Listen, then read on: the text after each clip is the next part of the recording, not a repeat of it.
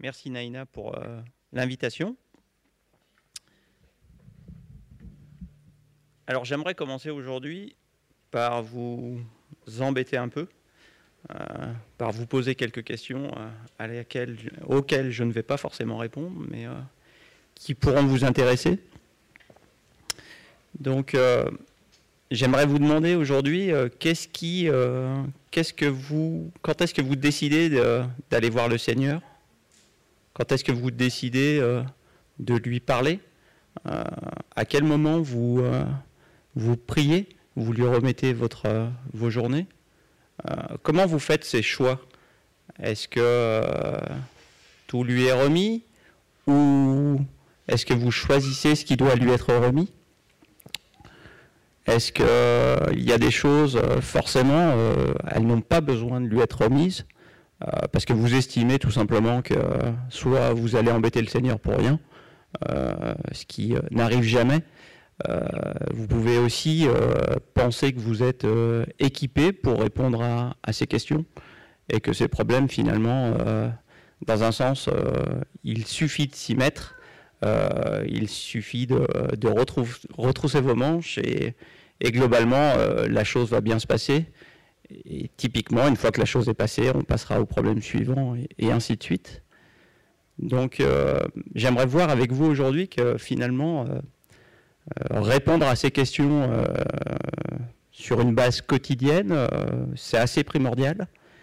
Et pour illustrer mon propos, on va aller regarder un peu deux, deux, batailles, deux batailles menées par le peuple, le peuple hébreu et on va voir dans un premier temps, euh, l'issue de la bataille a été plutôt euh, heureuse, euh, puisque le peuple a gagné. il s'en est suivi une autre bataille, a priori pas plus compliquée, bien au contraire. Et en fait, cette dernière, bah, elle s'est soldée par un, par un échec. Donc j'aimerais voir avec vous ces deux batailles, voir ce texte, et voir euh, l'une et l'autre issue et, voir qui en fait euh, a gagné, qui a perdu dans cette histoire. Et euh, essayer de vous montrer que finalement les deux issues sont liées, quoi qu'il advienne, au positionnement du peuple par rapport, à, par rapport au Seigneur et plus largement à notre position quand nous gagnons ou quand nous perdons quand nous subissons des échecs ou euh, quand nous voyons la gloire du Seigneur. Donc je vais commencer par euh, lire du coup, on va aller dans Josué. Josué chapitre 6.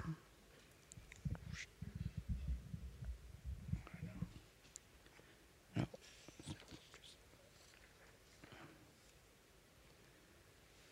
chapitre 6, versets 1 à 5. Jéricho était fermé, barricadé devant les Israélites. Personne n'en sortait et personne n'y entrait.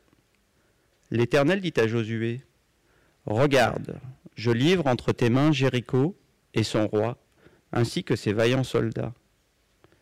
Faites le tour de la ville, vous tous les hommes de guerre. Faites une fois le tour de la ville. Tu agiras ainsi pendant six jours sept prêtres porteront sept trompettes retentissantes devant l'arche. Le septième jour, vous ferez sept fois le tour de la ville, et les prêtres sonneront de la trompette. Quand ils sonneront de la corne retentissante, quand vous entendrez le son de la trompette, tout le peuple poussera de grands cris. Alors la muraille de la ville s'écroulera, et le peuple montera à l'attaque, chacun devant soi un peu plus loin dans le même chapitre, au verset, euh, à partir du verset 15. Le septième jour, ils se levèrent de bon matin dès l'aurore, et ils firent de la même manière sept fois le tour de la ville. Ce fut le seul jour où ils furent sept fois le tour de la ville. La septième fois, comme les prêtres sonnaient de la trompette, Josué dit au peuple, Poussez des cris, car l'Éternel vous a livré la ville. La ville sera vouée à l'Éternel, elle et tout ce qui s'y trouve. Seulement, gardez-vous bien de toucher à ce qui sera voué à la destruction. En effet, si vous preniez de ce que vous aurez voué à la destruction, vous mettriez le camp d'Israël sous une menace de destruction et vous causeriez son malheur. Tout l'argent et tout l'or, tous les objets en bronze et en fer seront consacrés à l'Éternel et entreront dans le trésor de l'Éternel. Verset 20. Le peuple poussa des grands cris et les prêtres sonnèrent de la trompette. Lorsque le peuple entendit le son de la trompette, il poussa de grands cris et la muraille s'écroula. Le peuple monta, chacun devant soi. Ils s'emparèrent de la ville et vouèrent à la destruction, en le passant au fil de l'épée. Tout ce qui s'y trouvait, hommes, femmes, enfants, vieillards, jusqu'aux bœufs, aux brebis et aux ânes. Ils brûlèrent la ville et tout ce qui s'y trouvait. Toutefois, ils mirent dans le trésor de la maison de l'Éternel l'or, l'argent et les objets en bronze et en fer. Chapitre 7 Les Israélites commirent un acte d'infidélité au sujet des biens voués à la destruction. Akan, fils de Carmi, petit-fils de Zabdi et descendant de Zérak, de la tribu de Juda, prit des biens ainsi consacrés et la colère de l'Éternel s'enflamma contre les Israélites. De Jéricho, Josué envoya des hommes vers Haï, qui était situé près de Beth-Aven, à l'est de Bethel. Il leur dit Montez explorer le pays. Ces hommes montèrent explorer Haï. De retour vers Josué, ils lui dirent Il est inutile de faire monter tout le peuple à l'attaque. Deux ou trois, deux ou trois mille hommes suffiront pour battre Haï. Ne te donne pas cette fatigue, ne donne pas pardon, cette fatigue à tout le peuple, car eux sont en petit nombre. Ainsi, trois mille hommes environ se mirent en marche, mais ils prirent la fuite devant les habitants d'Aï. Les habitants d'Aï leur tuèrent environ trente-six hommes. Ils les poursuivirent devant la porte de la ville jusqu'à Shebarim et les battirent à la descente. Le peuple perdit courage et se liquéfia. Josué déchira ses vêtements et se prosterna jusqu'au soir, le visage contre terre, devant l'arche de l'Éternel. Il était avec les anciens d'Israël, et ils se couvrirent la tête de poussière. Josué dit, Ah Seigneur éternel, pourquoi as-tu fait passer le Jourdain à ce peuple? Est-ce pour nous livrer entre les mains des Amoréens et nous faire mourir Si seulement nous avions su rester de l'autre côté du Jourdain. Voilà un, long texte. Maintenant, un peu pour euh, vous rappeler où on est. Donc euh, Josué, on se trouve à la charnière où euh, Moïse a entraîné le, peuple hors de l'Égypte grâce au miracle accompli par Dieu. Mais Moïse s'arrête à l'entrée du pays. C'est Josué qui prend la suite. Dieu en a décidé ainsi. Et euh, il est intéressant de, noter que euh, Josué, et ça va être important pour la suite, euh, fait partie des, espions en fait qui ont déjà visité le pays, des douze espions qui étaient partis visiter Israël juste avant la conquête. À la suite de cette expédition, je vous rappelle que le peuple a décidé que Dieu n'était pas visiblement fiable et qu'il euh, ne pourrait pas leur donner le pays. Donc euh, le peuple est reparti 40 ans dans le, 40 ans dans le désert, euh, finalement à proximité d'Israël, sans, sans, pouvoir y rentrer. Donc Dieu confie deux tâches importantes au moment de la, à ce moment-là. Un, de remplacer Moïse, ce qui est, on va le reconnaître, pas une mince affaire. donc de diriger le peuple et deuxièmement, euh, de prendre possession de ce pays euh, où euh, l'ancienne génération en fait n'a pas voulu rentrer. Donc ça c'est le, le, chapitre 1. Donc cette prise du pays en fait ben, va commencer un peu comme 40 ans auparavant par on, fait l'état des lieux, on regarde où on est et on voit un peu où on met les pieds, indépendamment du fait que le Seigneur va nous aider ou pas. Euh, Josué euh, prend la température, entre guillemets, de savoir euh, comment il va faire les choses.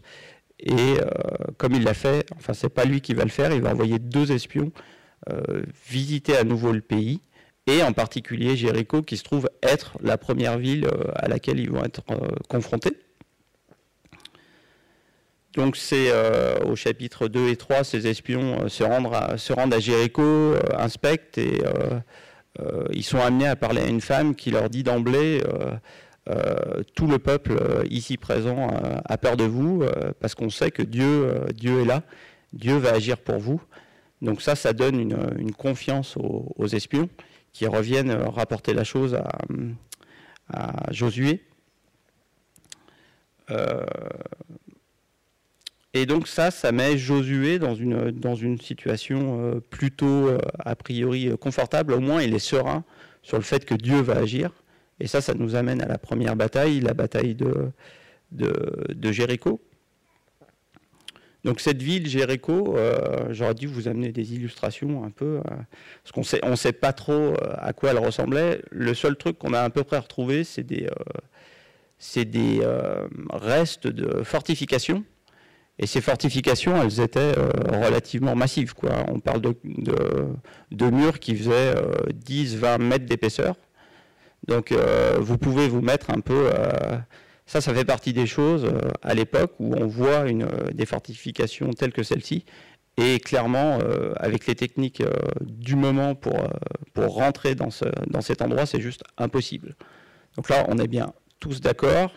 Euh, que ce soit Josué ou nous, euh, ça fait partie des situations euh, où on ne se pose pas la question dans un sens. On va les remettre au Seigneur, ou du moins on n'y réfléchit pas plus qu'une demi-seconde, juste histoire de faire le tour d'horizon et de voir que cette chose-là, elle, elle est, juste pas pour nous et qu'il va falloir qu'on procède autrement. Donc c'est ce c'est ce que fait Josué il écoute le Seigneur, il commence à, le faire, et en fait, euh, l'Éternel lui, euh, livre euh, un plan de bataille qu'on a détaillé un peu dans la lecture. Donc on assiste à quelque chose d'assez bizarre. le peuple se retrouve, du moins Dieu dit au peuple, bon maintenant vous allez faire votre balade de santé, vous voyez la, chose massive dans laquelle vous allez rentrer, et puis histoire de savoir où vous allez, vous allez faire des tours. Donc ils y vont le premier jour, euh, ils tournent tout en silence. Euh, et une fois qu'ils ont fait le tour, ben, euh, retour à la maison. Histoire peut-être de se reposer, on ne sait pas trop. Bon, c'est ce que Dieu veut. et ils vont, ainsi de suite, comme ça, toute la semaine, faire la même chose. Faire un tour, retour à la maison, et on attend. Et au septième jour, comme Dieu l'a annoncé, là, ils font un peu plus de tours. J'avoue qu'ils ont été un peu. Euh, il y a eu des tours d'échauffement, en fait, on va dire. Hein. Et euh, donc maintenant, ils font sept tours. Et globalement, ils se mettent à crier. Et d'une manière ou d'une autre, les murailles s'écroulent. comme annoncé, c'est le signal pour le peuple. ils foncent. Et en fait, ils attaquent la ville. Et ils en prennent, ils en prennent possession. Donc pour ma part, enfin, et j'espère pour vous, euh, ça reste une technique de combat euh, assez originale, euh, où globalement, le peuple n'a rien fait, mis à part tourner. Alors ceci dit au passage, on notera que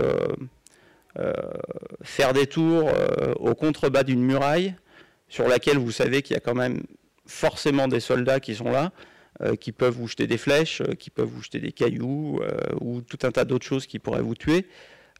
ça demande quand même un acte de foi. surtout qu'on on sait hein, très bien qu'il vaut mieux rester très loin de ce genre de choses si on veut rester en vie. Donc le peuple là connaissait la solution pour prendre la ville, mais a quand même fait cette démarche d'avancer, d'aller, de suivre et de faire, de suivre ce plan un peu étrange jusqu'au bout.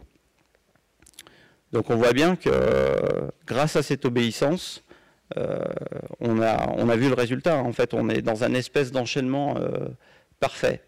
Dieu donne un plan, euh, le peuple écoute, par la foi, il fait ce qui lui est demandé, il fait sa part, et Dieu agit. Et finalement, tout le monde est content, aussi bien le peuple que Dieu. On ça se traduit par une victoire. Donc encore une fois, cette victoire, elle est simplement liée au fait que le peuple a écouté et a agi.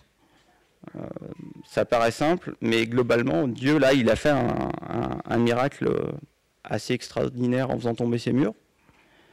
Alors cependant, dans, dans cette image un peu idyllique du début de la prise du pays, Dieu dit bien, donne une instruction aussi très claire. Donc il y avait ce que le peuple devait faire et il y avait ce qu'il devait ne surtout pas faire.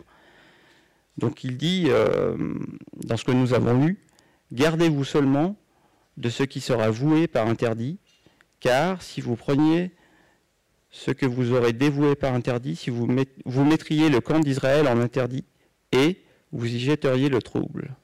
Tout l'argent et tout l'or, tous les objets d'airain de fer seront consacrés à l'Éternel et entreront dans le trésor de l'Éternel.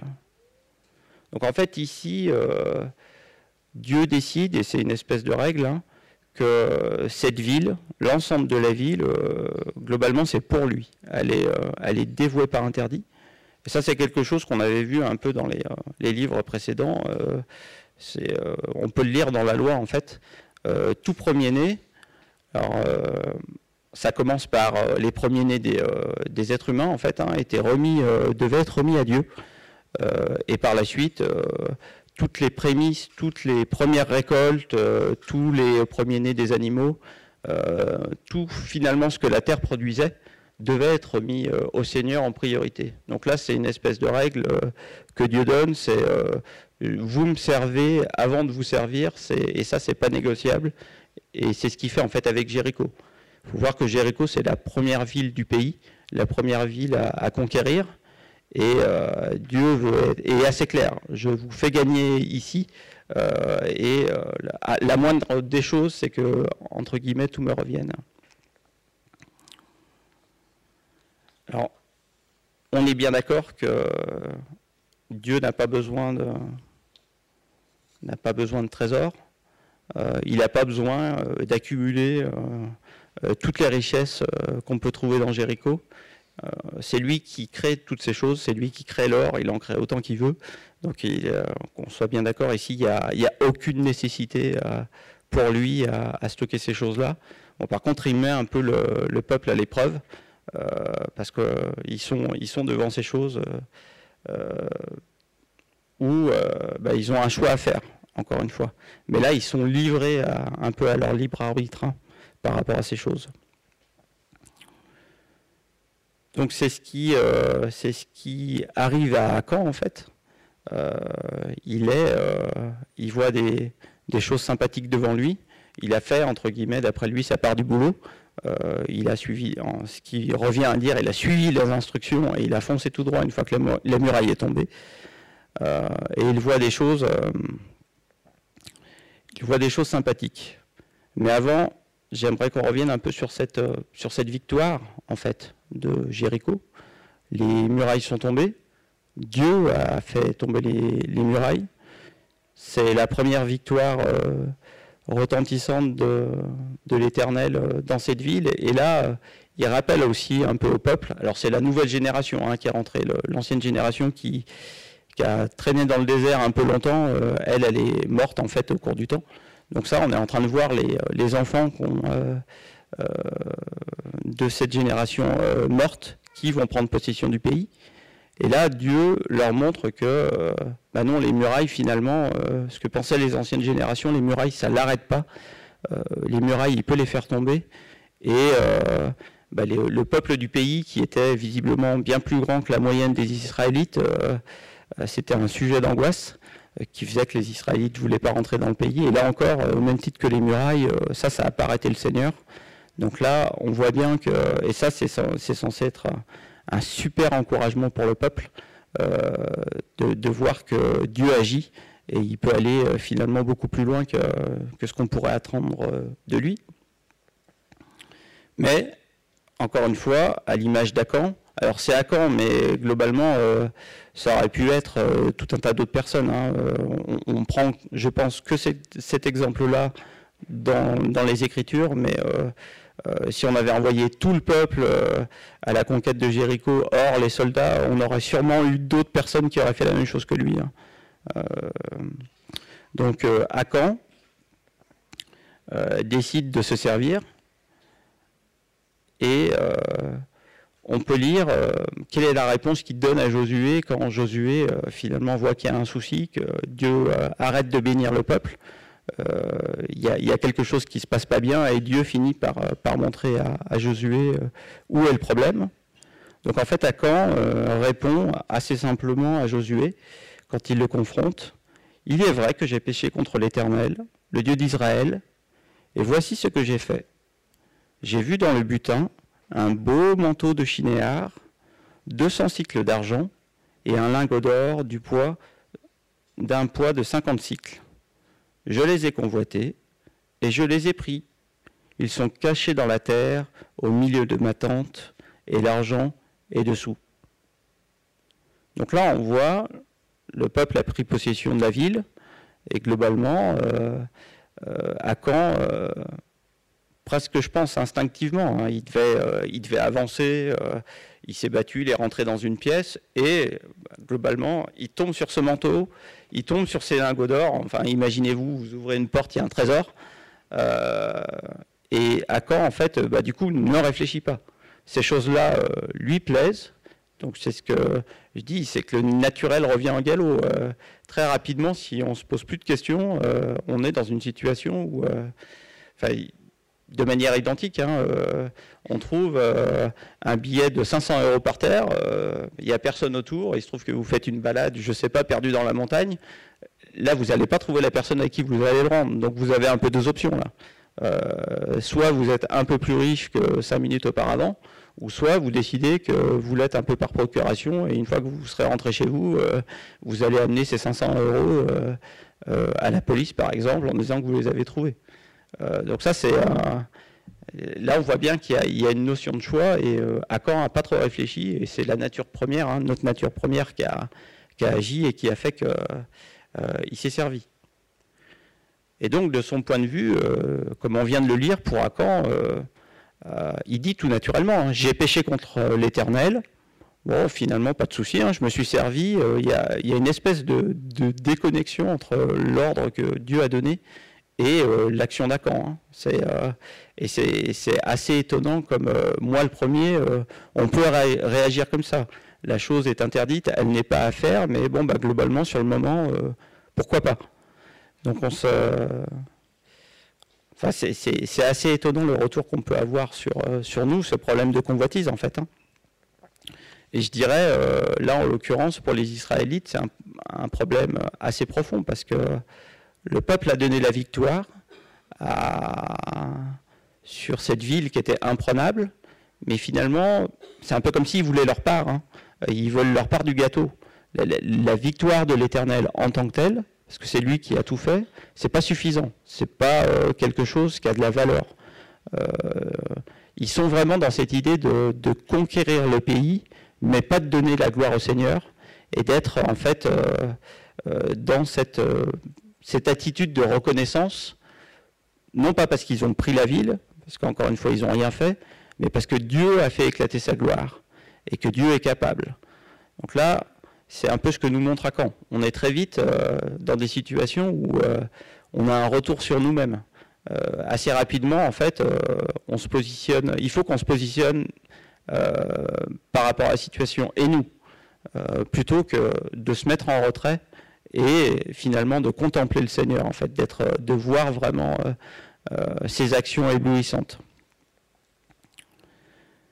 Donc, une fois ce problème réglé, finalement, euh, euh, on continue. Josué euh, part sur la deuxième bataille, donc c'est ce que nous allons voir maintenant. La ville qui suit, c'est Haï. Donc Josué finalement suit un peu la même stratégie. avant d'aller dans la ville, il va quand même envoyer des espions, on va se rendre compte des forces en présence et voir qu'est-ce qu'on doit faire. Donc il envoie ses, euh, deux espions, ils font, leur tour, euh, et ils reviennent, euh, ils reviennent voir Josué, et ils sont en fait assez catégoriques. Hein, ils lui disent, il est inutile de faire marcher tout le peuple. Deux ou trois mille hommes suffiront pour battre Haï. Ne donne pas cette fatigue à tout le peuple, car ils sont petits en nombre, les gens.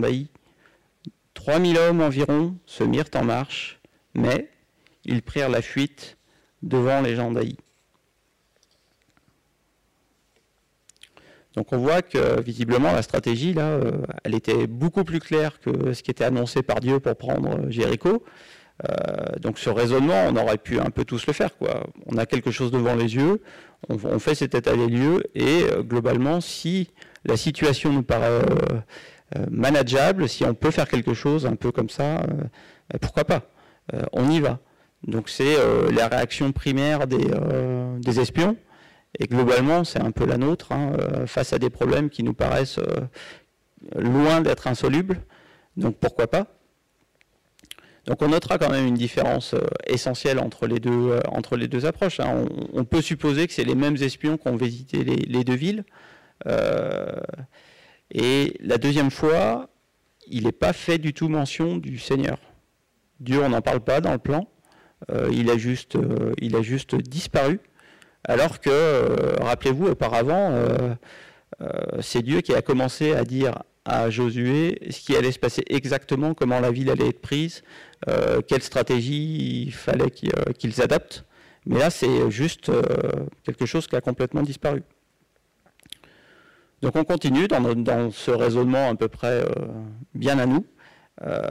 on, voit, on voit les choses, on voit la ville, euh, Haï, euh, ça veut dire en fait littéralement euh, que les, les, murailles sont tombées. C'est une ville qui est un peu, qui est un peu défaite.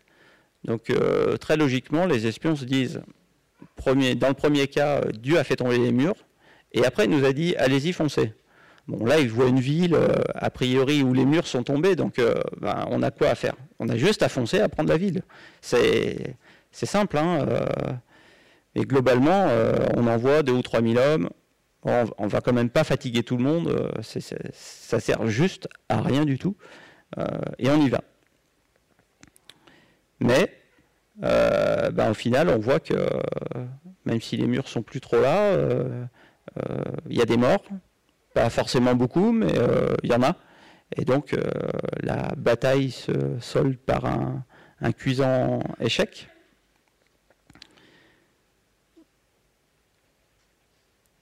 Mais encore une fois, euh, ce raisonnement, euh, enfin, quand on le regarde a posteriori des deux espions, euh, il, nous paraît complètement absurde, non? Si on se pose un peu. ils ont fait un choix clair, même si pour eux ça ne l'était pas, ou alors ils ont vraiment réfléchi trop vite. Dans, le premier, dans la première bataille, ils ont décidé de s'appuyer sur Dieu. Dieu a dit, je vais faire la chose, vous avez votre part à faire, chaque chose en son temps. Et là, ils décident de faire quoi? Ils se disent, ok, finalement, 2 ou 3 000 hommes, euh, à quelque part, ça fera une bonne substitution au Seigneur. C'est, je ne sais pas si vous mettez dans la balance, euh, même un nombre infini de soldats euh, gagneront pas une victoire comme Dieu peut la gagner. Mais c'est quand même un peu le raisonnement qu'ils ont eu, quoi. Euh, donc c'est un peu effrayant de penser que nous avons ce genre de réflexion, et, moi le premier. Euh, Dieu n'a pas été incorporé, et finalement on peut le substituer par des choses euh, qui n'ont pas réellement d'efficacité.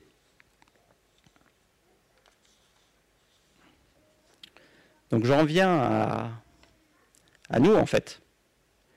Si on analyse un peu euh, nos journées, un peu comme les questions que je vous ai posées au début, euh, finalement, si on résume, euh, nos journées ou nos semaines, c'est un peu une alternance de, batailles réussies et, de chutes. Et malheureusement, ou, heureusement dans certains cas, il y a une certaine alternance en fait hein, entre les deux.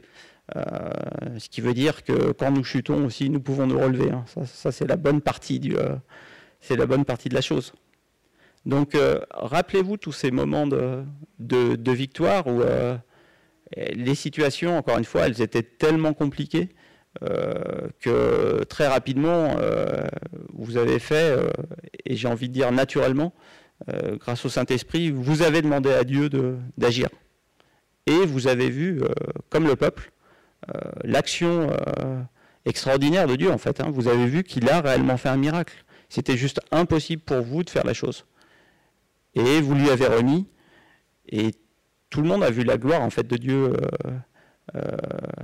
éclater, y compris, y compris nos frères et sœurs. Donc il faut, se rappeler de ces moments-là, mais on oublie aussi souvent tous les autres moments. Tous les autres moments où, a priori, la situation était moins compliquée. Euh, mais euh, l'issue de ces moments, euh, elle a été beaucoup moins glorieuse. Typiquement, on, a, échoué. On, avait une tâche à faire, visiblement pas de difficulté. il, suffisait juste de le faire, encore une fois. Et là, la chute, elle a été entre guillemets sévère parce qu'elle n'était pas à la hauteur de nos attentes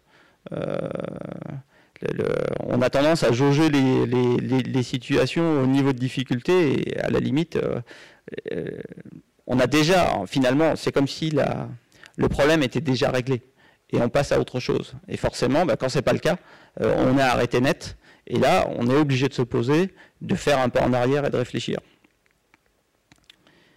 Alors, ce qui est important de noter dans ces deux attitudes que nous pouvons avoir, c'est qu'encore une fois, quand la victoire est et là et au rendez-vous, c'est la victoire du Seigneur, c'est n'est pas la nôtre.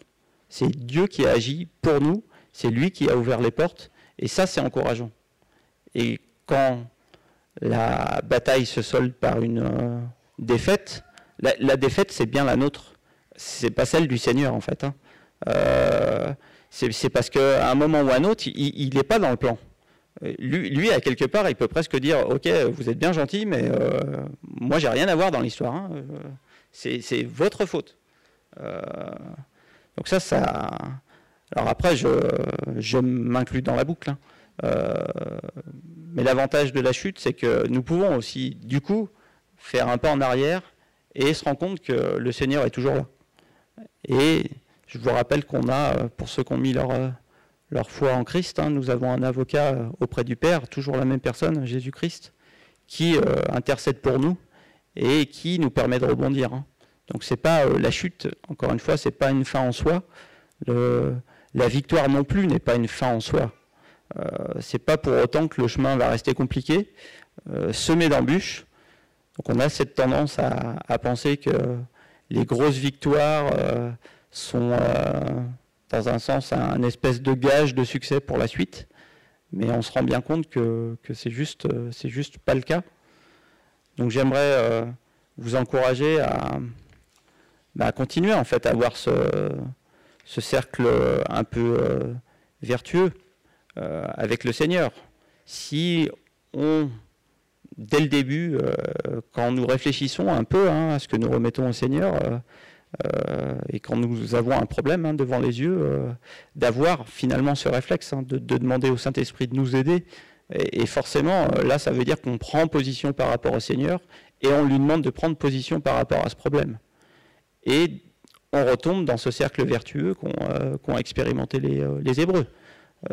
Du moment que Dieu est incorporé dans le problème, il va, va nous montrer ce qu'il faut faire, il va nous montrer ce qu'il ne faut pas faire, et fort de ça, euh, il nous demande euh, par la suite, euh, d'une manière ou d'une autre, un acte de foi. Il nous demande d'avancer, de le suivre, et comme les Israélites, on va pouvoir contempler, on, est, on est quand même spectateur de la gloire du Seigneur, c'est lui qui va résoudre le problème, c'est pas nous. Nous, on a fait, entre guillemets, notre part, on a marché par la foi. Donc c'est vers ça que j'aimerais que nous, nous allions. Nous n'oublions pas euh, que Dieu est là, et il n'est pas là que pour les gros problèmes, il n'est pas là euh, pour euh, les finalement quelques énormes choses que nous ne pouvons pas faire, il est là pour tout le reste. Et tout le reste, c'est la majorité de notre quotidien. Donc j'aimerais prendre un, pour nous aider à, le faire, encore une fois, il faut regarder au Seigneur. Regardons au Seigneur Jésus. vous pouvez vous euh, vous ressourcer en regardant, euh, si vous faites le tour dans les quatre évangiles de toutes ces actions, alors vous n'allez pas le faire dans une journée, je vous rassure, euh, mais si vous regardez toutes ces actions et toutes les conséquences, vous verrez que typiquement, il n'y a, pas d'ambiguïté et il n'y a pas d'exception à la règle. Le Seigneur Jésus, il s'est appuyé sur Dieu tout le temps. Il n'a pas eu une, une seconde où, où il ne l'a pas fait. et il l'a fait, en plus, là on va un peu plus loin, il l'a fait pour faire la volonté de Dieu. là, on a vu les actions qu'on faisait pour nous, mais globalement, bah, de marcher avec le Seigneur dès le début, de l'incorporer dès le début dans notre réflexion, ça va nous permettre aussi peut-être d'éviter de faire certaines choses qu'on voulait faire, du coup d'aborder certains problèmes qui sont inutiles, pour pouvoir nous concentrer euh, pour euh, le suivre et voir qu'est-ce qu'il faut réellement faire en fait euh, à ce moment précis, plutôt que de s'occuper de choses en fait inutiles. Donc j'aimerais nous mettre un peu au défi à partir de cette semaine de réellement chercher, parce qu'on n'y arrivera pas, mais on va chercher à le faire, de vraiment tout remettre au Seigneur qu'il n'y ait pas de euh, qu'il n'y ait pas de choses euh, qu'on estime euh, qu'on puisse faire sans lui, quoi qu'il advienne, ça, revient un peu au raisonnement de tout à l'heure. on est placé devant quelque chose d'assez simple. Hein. Soit on décide de faire les choses par nous-mêmes, ou soit on demande au Seigneur de nous aider. Et on sait très bien que ce qu'on va faire par nous-mêmes, ça sera pas mieux fait que ce que le Seigneur va faire. Donc c'est à quelque part, je nous demande une espèce de logique euh, qui vous paraît évidente, mais euh, euh, qu'on ne fait pas en fait. Hein. Et quand on remet les choses au Seigneur, on, a clairement une expérience vivifiante. Hein, et finalement, on vit à moitié. On vit à moitié à ne pas le solliciter, à, ne pas marcher avec lui. Et ça, ça, ne peut que renforcer notre marche avec lui au quotidien. Et encore une fois, j'aimerais revenir euh, sur, le, Seigneur. Quand on y pense, euh, et si on revient sur les murailles, hein, euh, le Seigneur Jésus-Christ, il a abattu la plus épaisse des murailles, la muraille qui nous séparait de, qui nous séparait de Dieu. Il l'a fait tomber. ce n'est que lui et, nous pouvons jouir de, de, cette victoire. Nous pouvons réellement en tirer profit, mais, mais pas que.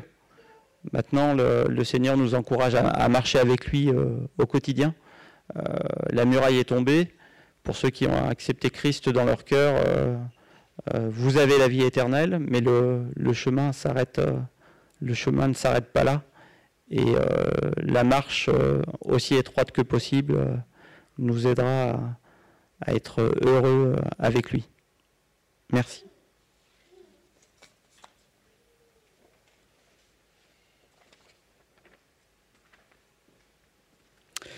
Merci Hervé. Alors, euh, il nous a posé des questions au début. Je ne sais pas si vous avez retenu la question. Quand est-ce que tu te confies en Dieu?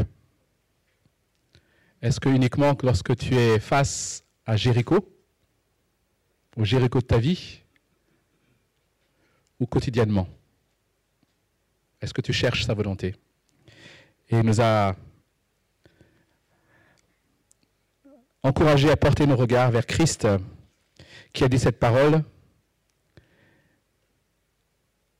Je ne peux rien faire de moi-même.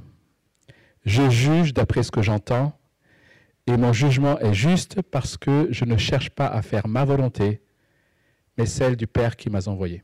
Qui m'a envoyé. Cette semaine, comment vas-tu faire pour dépendre de Dieu? Cette semaine, qu'est-ce que tu vas mettre en place pour que dans tous les choix que tu feras, tu cherches à faire l'œuvre de Dieu et à faire sa volonté? Merci Hervé de nous avoir interpellés dans ce sens.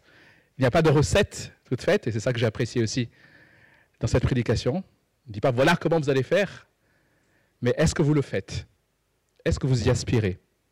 Au moins qu'on reparte avec cette question.